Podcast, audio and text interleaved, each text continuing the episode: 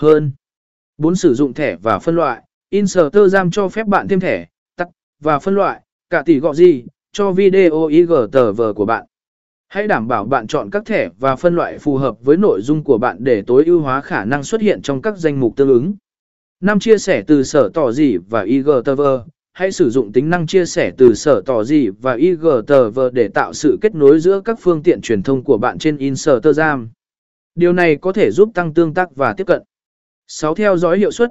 Sử dụng công cụ phân tích Instagram để theo dõi hiệu suất của sở tỏ gì và video IGTV của bạn.